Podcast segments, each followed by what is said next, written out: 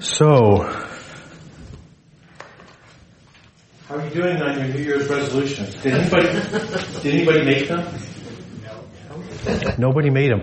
Okay, well, um, you're in the minority if you didn't make them. About three quarters of the population makes New Year's resolutions, um, and uh, uh, you can imagine what the uh, what the reasons are. About 50% of people who make resolutions say that they do so because there's something about their health they want to change. They want to eliminate a bad habit, or they want to start exercising more, or whatever it is. They have health related um, resolutions.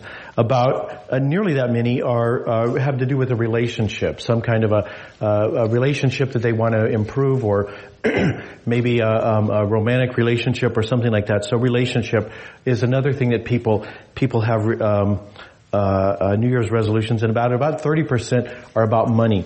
So Nothing surprising about that. We can imagine there's there's people. Uh, maybe we are those people who want to make those changes. There's something in our life and we want it to change, and so um, so we make resolutions to to do better at those things.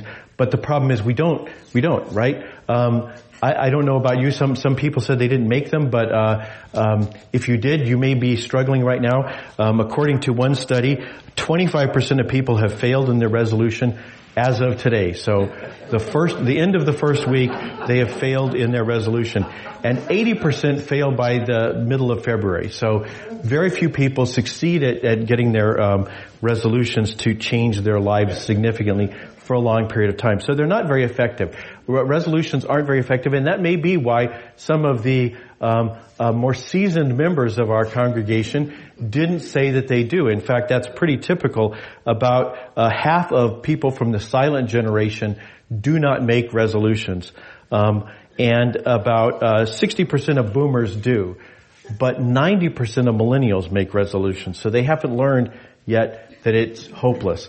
So, um, but they will learn in in due course. So, so, um, so it's interesting that so many people, you know, three quarters of the public try to try to change their lives by resolutions, and uh, hardly anybody succeeds. And uh, we fail so much that over time we we kind of give up on resolutions. And so, so what I want to talk about is that problem, right? We want to change our life in some particular way, or maybe group of ways, um, but we're not, we don't know how to do it, or certainly we don't know um, a way that's uh, effective. So, so um, the the question we're going to be looking at over the next couple of weeks is we're going to be looking at change, uh, life change from a Christian point of view. What does what does the Christian faith have to say about changing our lives? And does it even say it's possible? And if so, does it give us any idea about how we can how we can do it, how we can change our lives? And um, the the short answer we're going to take several weeks to look at this, but the short answer I can give you in a nutshell, it is yes. We believe that, that change is possible, um, and we believe um, that the way that the world does it, the, the New Year's resolution, the, the self-denial is not the right way. That, you know, if you think about your resolution, I'm going to stop doing this, right? I'm going to stop sitting on the couch, I'm going to go out and get some exercise, whatever it is, right? Whatever it is, if it's self-denial, I'm going to stop doing this, I'm not going to eat the, the, the marshmallow, then that's the way the world does it, and that's not the way Christian Christianity uh, proposes change. What what in fact in the, the reading we're going to look at today, Paul specifically, right before the passage we're going to look at, he specifically says, no, that's not the way. It's not about self-denial. It's not about willpower or white knuckling your way through life. It is, it is completely different. So, so uh, that is that is maybe good news, but it's also bad news if you're not a Christian. If you don't know yet what you believe about Jesus, um, this is not something for you. You're welcome to to listen, and uh, maybe you can file this away because maybe sometime you'll be like those uh, boomers who got tired of doing resolutions, and you'll be ready to try something different. So it is something that is available, but it's only available to Christians. So um, that's what I want to talk about today. Is we're just going to we're just going to kind of set the table. We're going to be looking at this in detail over the next several weeks, but but today we're just going to get the basic um, lay of the land from from the Apostle Paul as he talks about this. So so what is the what is what is the Christian way? If it's not self denial, what is it? And he says um, that uh, it is to um, to live as part of the new creation, to put away um, the things of the old creation and to take up the things of the new creation. So he says, live as part of the new creation. So what does he mean by that? Uh, um, so the the big idea in in Christianity is that Jesus has has um, has uh, inaugurated the age that is coming. There's this idea in, in Christianity that there's the current age with all of its problems, and then there's the, the future age, the golden age, the, the age where there aren't those problems. So uh, that age is now breaking into our current age. That what Jesus did on the cross and in in uh, rising from the grave, Jesus has uh, has enabled the new creation to break into the old creation. And one of the places it breaks in is in us, in people. So, so if you are a Christian, Paul says you are a new creature. You are part of that new creation, and that's why he begins in um, as we pick up things up in um, chapter 3, he says, chapter 3 of Colossians, he says, he says, therefore, if you were raised, so since you were raised, since you are now part of that new creation, so if you were raised with Christ, look for the things that are above where Christ is sitting at God's right hand. So think about higher things. Think about the things that are above. Think about the, the, the kind of things that will characterize the age that is coming. When Jesus returns, when Jesus um, uh, brings to a completion the, the, the establishment of that new coming age. He says, think about the things above and not things on earth. Why? Because you died. The old you died. And your life, your new life, is hidden with Christ in God. So you have become part of the new creation. You are a new creature. The old you is dead and the new you is hidden with Christ in God. He says, when Christ, who is your life, is revealed, then you also will be revealed with him in glory. So, the, the idea here is that you can, you can set your mind on the reality that, that, uh, Christianity affirms that if you're a follower of Jesus, if you have been um, uh, made new, if you are a new creature, these things are available to you. The the the idea is that Christianity is not a list of good advice, it's good news. It's not something you should do, you know, you should stop doing this or start doing that. It's good news about what Jesus has done and that is available to you because of what he's done. So Christianity is the good news and he says, so focus on that. Think about the, the way that the, the things will be in the, in the age to come. Think about the way that they are becoming right now because that new creation is breaking into our current age. So, he says, what that exactly looks like, we don't know. It will be revealed when Jesus returns. When, when Christ who is your life is revealed, you will also be revealed with him in glory. So then we'll all be able to see what we look like. But in the meantime, we, we accept by faith that we have become part of the new creation. So, how do we do the change part? So that's, that's the, that's the idea. And now he is very practical. He says, what does that actually look like in our lives? So he says, put to death the parts of your life that belong to the earth, such as sexual immorality, moral corruption, lust, evil desire, and greed, which is idolatry. I learned this week that um, in ancient um, ethical writing, when people were telling you what to do or how to do it, when, when anyone was teaching somebody, that for whatever reason they used five examples. So we'll see that pattern in this in this uh, reading here. Uh, Paul will use five examples, and the idea is that this is not a comprehensive list. So these are not the only things you should put away. He's already told us to put away the things that are from this earth, the things that are part of this present age. Put those away, whatever they are, and he gives examples such as sexual immorality and so forth, moral corruption, lust, evil desire, and greed. And we might say, well, what do these things have in common? You know, how do we, you know, what, is there something we can say that, that characterizes them so we can understand why he lists them? And, uh, I think the, the clue is there at the end. He talks about greed, which is idolatry. And the, the idea here is what, what is idolatry? Idolatry is the idea that there is some part of the created order. There's something in this world that can give your life meaning and purpose and value, that can give you happiness, that can give you contentment.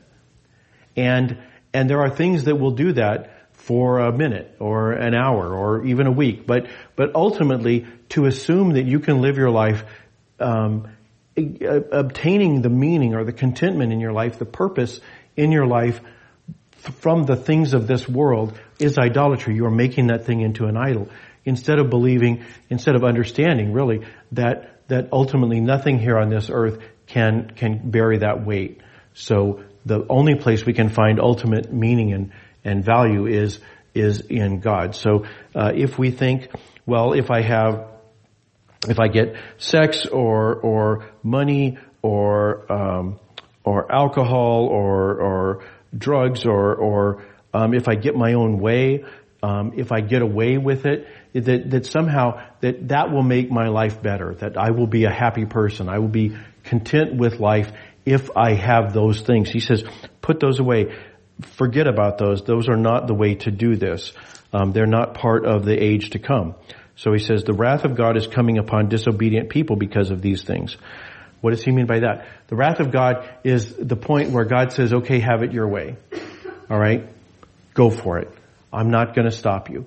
And at that point, you start accumulating the problems that accrue from these. These are not good things. And so Paul's saying, at some point, God will quit holding you up. He will say, all right, come back to me when you're ready and we can talk. But in the meantime, no, you're just going to have to figure this out yourself.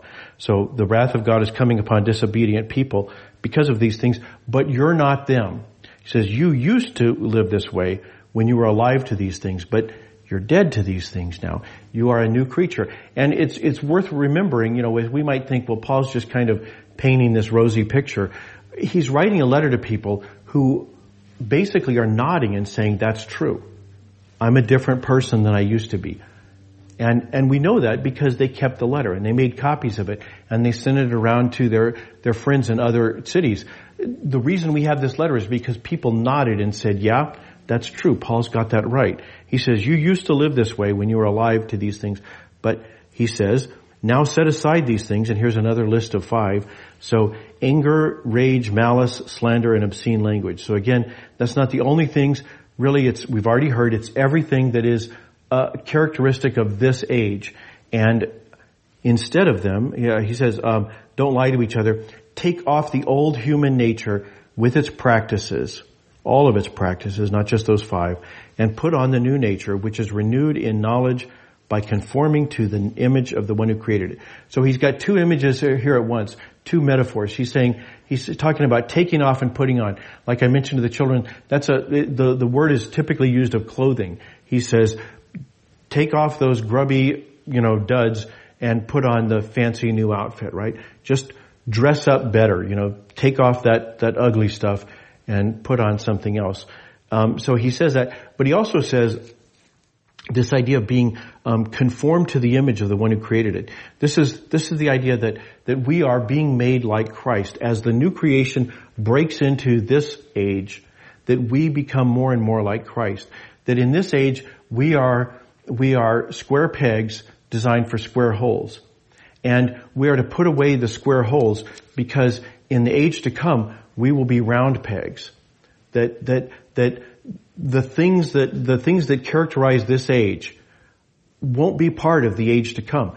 That we need to be prepared for that. And he says, we are becoming those round pegs.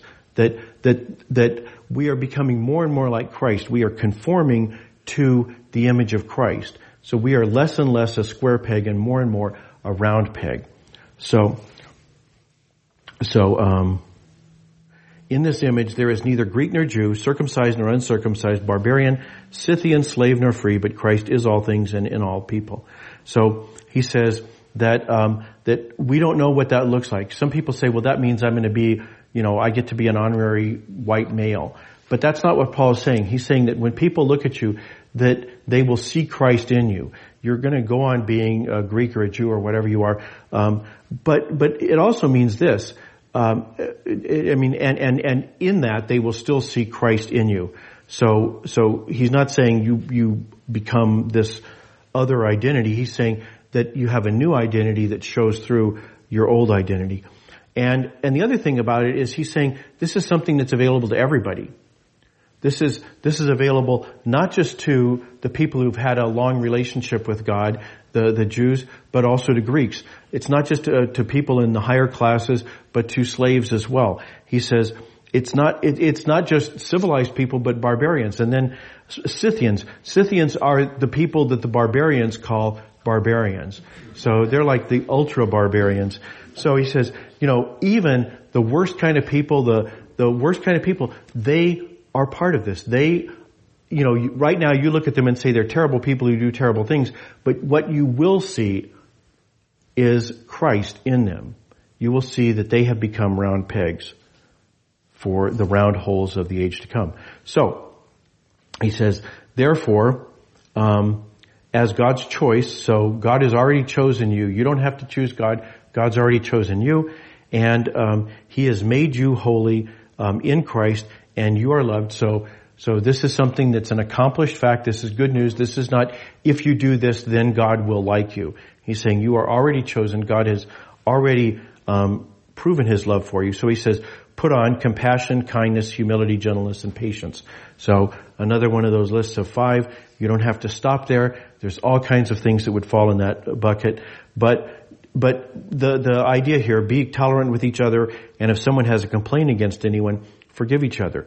As the Lord forgave you, you must also forgive each other, and over all these things put on love, which is the perfect bond of unity. So the, the picture here is how do you relate to other people? The parts of your life where you relate to other people. They, they change. Put aside the way that, that you used to relate to other people and now relate to other people this way. But he's not done. He says, he says, the peace of Christ must control your hearts, a peace into which you are called in one body, and be thankful people. So he says, this is not necessarily the way you relate to other people. This is how you are in private. This is the inward self. You are a thankful person. Or maybe you're not. Maybe you're a bitter person. And he says, be thankful. Be thankful and be at peace. Be at peace because God has already done everything that needed to be done and because it was God who did it, you can be thankful. So, he says, be at peace and be thankful. And he said, uh, the, the word of Christ must much live in you richly. And the way he proposes to do that is to teach each other with all wisdom by singing psalms, hymns, and spiritual songs. Sing to God with gratitude in your hearts. He says in the, you know, in the first century, Paul is saying what we all know, sometimes a song gets in your head and it won't leave, you know, the, the earworm effect. He says that that's a great way for the Word of God to dwell in you. That this is all about the front part of your brain. It's not, you know, it's not your lizard brain or something. You don't have to convince your lizard brain of anything. It will, it will um, manifest that it is part of that new creation if you keep in mind that you are. So, so he says, whatever you do, whether in speech or action, do it all in the name of the Lord Jesus and give thanks to God the Father through him. He says, our role here as, as people who are part of the new creation amidst the old creation, he says our role is to make Jesus manifest, to reveal Christ in this world, the same way that when he returns, he will reveal us in Him. So, so he says, do it, do whatever you do in the name of um, the Lord Jesus and give thanks to God the Father through Him. So that is the big idea. The big idea is that the way we, we change, presumably you don't want to change for the worse, right? I mean, maybe your New Year's resolution, I want to be a terrible person, right? But most of us, we have something in mind that we'd like to be We'd like to be a better person. We'd like to have better relations. We may, maybe the people who ask about money, you know, they're thinking, I want to get richer, but probably what they're really thinking, if they're, unless they're really impractical, what they're thinking is, I want to use money better, right? I'm not anticipating a gigantic raise from my boss, so I'm just going to have to get better myself at what I do with money. And so, so if you think about it, all the things that, that people look for are ways of being better people, to be ultimately to be conformed to the image of Christ, to be perfect people. So, so that's the way that Christianity approaches the question of change. How do we do it? We take off what belongs to this age and we put on what belongs to the age to come. And that is, that is fundamentally a mental act. And so we have to remind ourselves that this is something that is true, that we don't see it. What we will be is not yet revealed. It will be. I mean, you know, when Jesus returns, it will be clear, but it's not now. So we have to remind ourselves. And so, so we're going to explore this. What is that actually, uh, how do we do this practically? What, what does it mean to take off the old and put on the new? What does it mean to put to death all these things or, or to put on the, the, the kind of clothing that Paul is talking about? That's what we're going to be looking at over the next couple of weeks. Um, so the, the application this week has come back next week. But, but if you're, if you're eager to get started, let me just suggest this. So, so you probably have an idea whether or not something that you're dealing with is Christ-like. You, you can probably picture, and maybe not with perfection, but you have a sense this would be the way Jesus would do this. You know, if I was, if I was a good person, if I was a, a saint, then I would act this way, but I'm not, so I don't. And what Paul says is, is when that happens, when, when you're confronted with something and you say, you know, is, is this, is this basically something that's going to be part of the age to come? You know, is, is, is what I'm, you know, faced with right now, is that going to be part of the age to come? Or is it going to be, um, uh, is it going to finish along with this age? Is it going to be um, left behind in, in this age when the new age begins? And when you're confronted with that, with that uh, situation, let me encourage you to say exactly what Paul says. He says, um, you have died and your life is risen, risen, hidden with Christ in God. And when Christ, who is your life, is revealed, you will also be revealed with him in glory. So when you're facing that situation, say, I have died and my life is hidden with Christ in God. Just say that. I have died and I, and my life is hidden with Christ in God. Let's all say it together, just as practice. I have died and my life is hidden with Christ in God. Right. I, I encourage you to try that. My own experience is that works 100% of the time when I do it. And the problem is, as Paul has identified, is I don't always do it. So he says, do it. Think that. Let the word of Christ dwell in you richly because it's easy to forget. But if you do it, if you, if you remind yourself you are a new creation, I'm just curious how that works out for you. So, so let me know if, it, if this, if this is not the best way, please let me know because uh, I need to change my sermon for next week. But, um, but that's been my experience is that, um, is that when I do it, it, it actually works. So, Christianity says we can change. We can be the kind of people we wish we were. We can actually be like Christ. But the way we, the way we get there is not by self-denial. It's not by white knuckling our way through life. It's not by, uh, by, by psyching ourselves out with some kind of a, um, you know, pep talk about having willpower. It is by remembering what Christ has done to make us new people, to be part of the new creation, and in doing so, to reveal Christ in this world until He returns and reveals what we are in Him. Let's pray. Heavenly Father,